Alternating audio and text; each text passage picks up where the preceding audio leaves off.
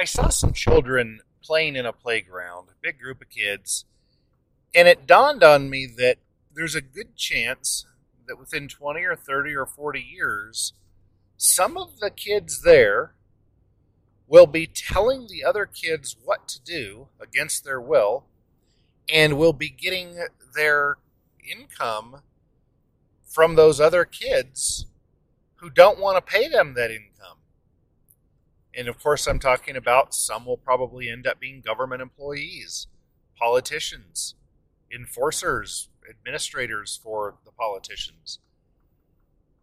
And it made me wonder there's this question that I would have to be able to answer satisfactorily before I could move on and say, oh, that's really cool that this is going to happen.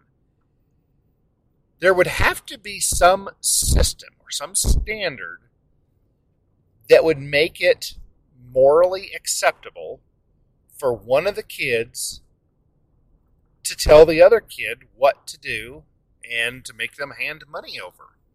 And, and I'm trying to think what what would make it okay to have that involuntary interaction, that uh, relationship that is not based on voluntarism.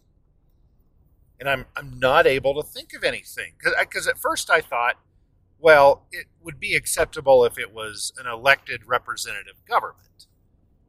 But then I thought, you know, the the one kid, the victim in this particular example, what if that victim doesn't choose to participate in the the group think thing, the the whole election voting, all that kind of stuff, and they don't involve themselves with the government, the state, and then later the kid who does involve himself and becomes the the ruler or one of one of the rulers in the state, how does it become okay for that person to tell the other guy what to do.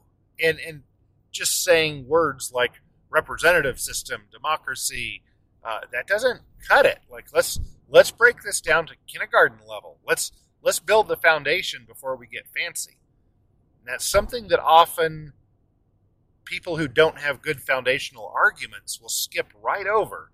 It's so much easier to skip the foundation and then get into the really fancy, highfalutin $20 words about the little tiny details of the banister trim. And we haven't even built the foundation yet. We've got to go back to that kindergarten level. And if we don't start back there and have that solid foundation, we just we can't move forward. And so going back to this basic foundation, the one little kid, the one who's going to end up being a government employee, and the other little kid, the victim, what makes it okay for the victim to be victimized. It isn't it isn't by the the person being elected by some people other than the kid who's being victimized. If somebody's going to have have to hand money over, or if somebody's going to give money to somebody or obey their recommendations or rules or whatever, that needs to be voluntary. And it's okay if it's done in a voluntary way. If if one person says to the other, "Hey, I need a ditch dug," and I'll give you 10 bucks an hour. And the other person says, hey, I need 10 bucks an hour and I'm happy to dig the ditch. Um, how would you like me to do it? And I understand that as the boss, you get to tell me what to do. Then, absolutely acceptable. The boss says, I need you to dig it 18 inches deep, two feet wide. This is how I would like you to use the shovel. And that's okay. That is completely morally acceptable. And it's very morally acceptable because there was a contract very clear, articulated, whether verbal or written, between those two parties. Why does the one person get $10 after an hour's worth of work? Well, because they made an agreement to that. They made an explicit agreement. And that makes that interaction okay. But then I think, well, can I apply that to the interaction of the two kids on the playground?